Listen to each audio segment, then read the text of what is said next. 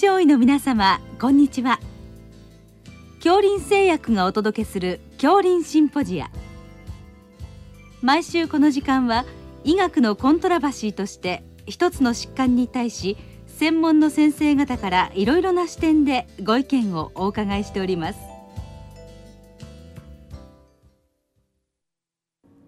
シリーズ。日常臨床に潜む内分泌疾患と最近の話題の14回目。副腎に褐色細胞腫とパラガングリオーマと題して国立国際医療研究センター病院糖尿病内分泌代謝科医長田辺昭夫さんにお話いただきます。聞き手は慶應義塾大学名誉教授斉藤育夫さんです。えー、今日は褐色細胞腫とパラガングリオマということで教えていただきます。よろしくお願いいたします。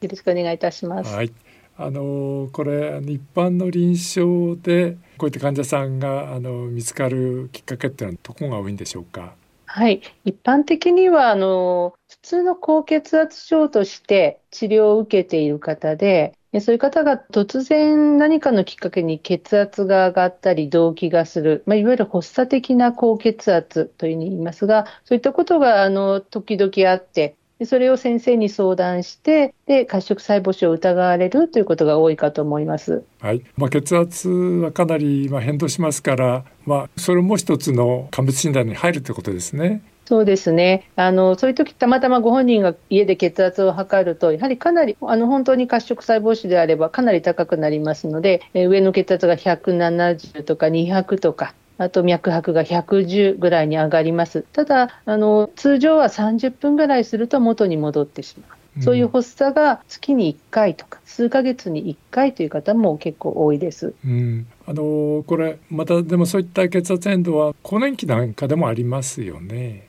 そうですね。その通りで、褐色細胞腫は症例の疾患の頻度が低いですので、そういうふうに疑われた方のほとんどが、まあ、更年期障害ですとか、パニック障害、不安障害ということになります。うん、まあ、その中から褐色細胞腫が本当にそうかどうかと見つけるところはキーポイントになるかと思います。はい。それからの、まあ、血圧上昇で、まあ、クリーゼって言いましたけど、これはどうですか？そうですねあの、クリーゼは年齢に関係なく起きますので、10代で褐色細胞腫の方、高齢の方でも起きる可能性があります。あの本人が気がつかないうちに褐色細胞腫が体の中に存在して、その腫瘍の機械的な圧迫で、中に含まれているカテコーラミンが急に噴火のようにあの溢れ出してくると、急激に血圧が上がって、脈拍が速くなって、高血圧がもうあの収まらない状況になりましてでそのまま危機的状況になって搬送されるということがクリーゼでございます。うん、それもあり得るということですね。はい。えっとそれからの今いわゆる検診で CT を取ることもありますよね。そういった中であのたまたまということもあるんですか？そうですね。あの、実は褐色細胞腫の症状、の発作的な高血圧や頻脈というのは、あの、非特異的な症状ですので、いろいろなことで起こり得ます。ですので、気がつかれないことが多くて、で、実際に褐色細胞腫パラガングリオーマの方の約50%の症例は、検診等で偶発腫瘍として見つかっていることが最近分かっています。はい、ということで、まあ、症状あるいはまあそういったあの偶発腫瘍ということで、まあ、あのそれを疑った場合にまずはどういった検査から入っていきますか？はい、えー、症状から疑うあるいは偶発腫瘍から疑う場合に一番簡単なのが外来で実施できます随腎尿の中のカテコーラミンの代謝産物でありますメタネフリンとノルメタネフリンを測ってクレアチニンで補正するという方法です。なるほどそれで、まあ、それなりに高い値が出た場合に、まあ、さらに検査を進めるということですね。そうですね。褐色細胞腫パラガングリオーマであれば、正常の上限値の5倍から10倍ぐらいの数字を示しますので、うん、そのような数字が出ましたら、あの腫瘍が分かってない方であれば、腫瘍の極材を見つけるための画像検査を行います。うんうん、はい。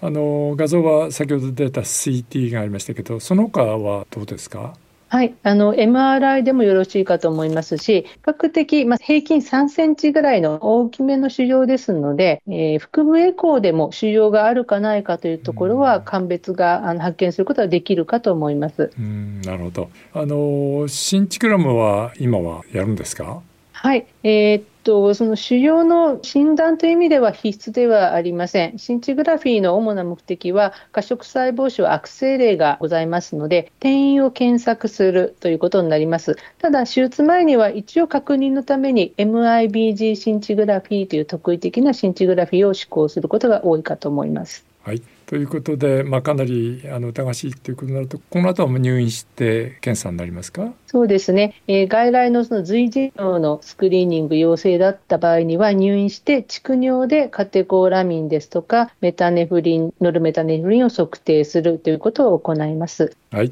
えー、そこまで行って、まあ、かなりそうだということになりますとこれ、まあ、治療に向かう場合にはこれでまあ手術をまあできるかどうか見つけていくということですね。はいそうですね。あの、先ほどお話に出ましたクリーゼというものを起こす危険がありますので、診断されたら直ちにアルファブロッカーの内服治療を開始いたします。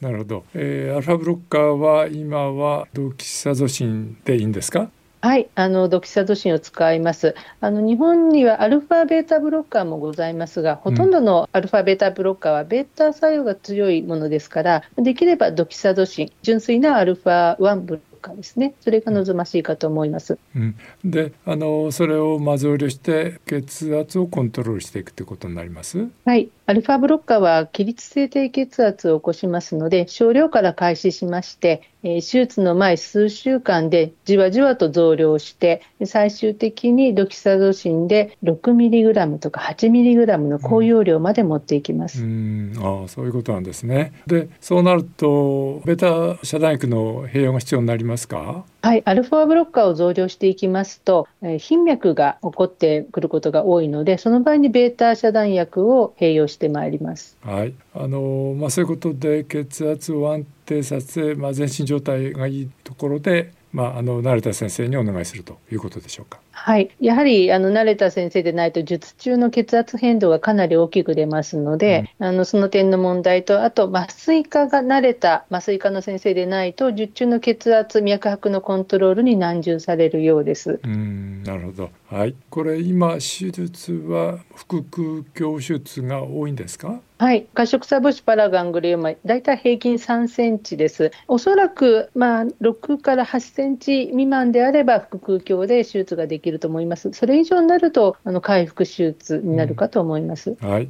そしてこの褐色細胞腫ですけど良性悪性についてこれどうなんでしょうか？そうですねあの実際にはあの10%ぐらいが悪性、つまり転移や再発を起こしてまいります。ただ、通常の悪性腫瘍と異なりまして、手術前のあのいろいろホルモン検査、血液検査、あるいは病理診断でさえ良性悪性の鑑別がつかないんですね。ですので、現在では前例を悪性とみなして、生涯再発がないかどうかをフォローするべきであるというふうにされております。うんあの病理でもわからないということなかなか難しいわけですがこの経過観察ってどういった形でやっていきますか？はい、褐色細胞腫パラガングリオンはかなりゆっくり増殖する腫瘍です。急激に数ヶ月で大きくなることはございませんので、完全に摘出した後でもあのフォローアップをするんですが、1年に1回ぐらい、えー、随時の尿中のメタネフリンを測る、あるいは画像検査をするなどのフォローアップをしてまいります。うんはい、で、まあ、あの完全に治っている方も多いんでしょうけど、まあ、やはり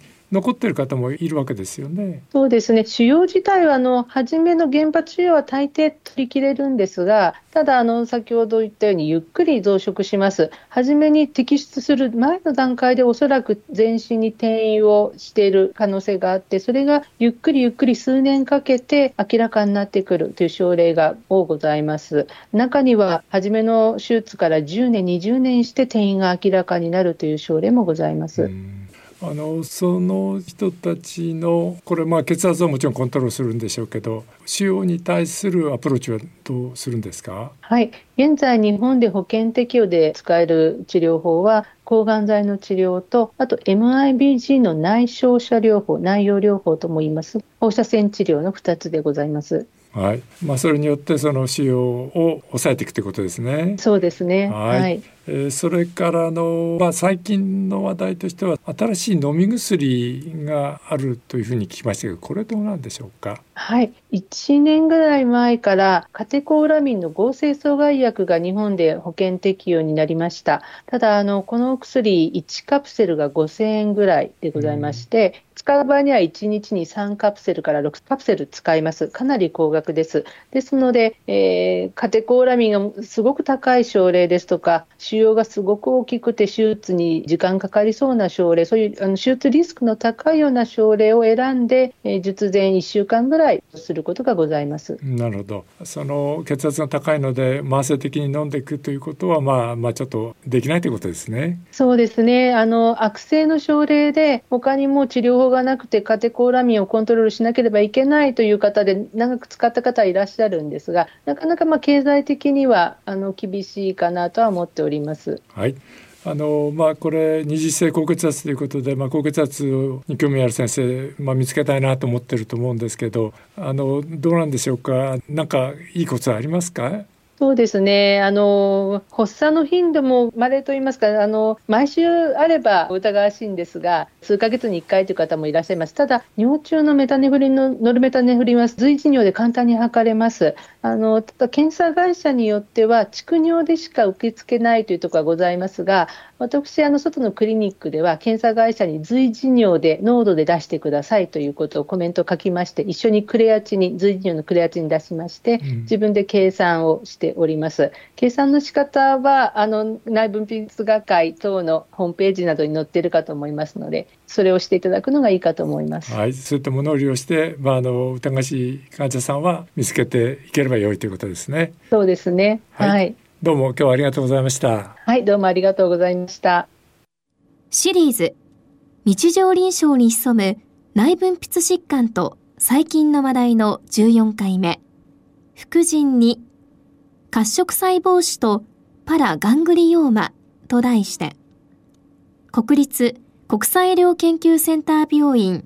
糖尿病内分泌代謝科医長田辺昭夫さんにお話いただきました。聞き手は慶應義塾大学名誉教授斉藤育夫さんでした。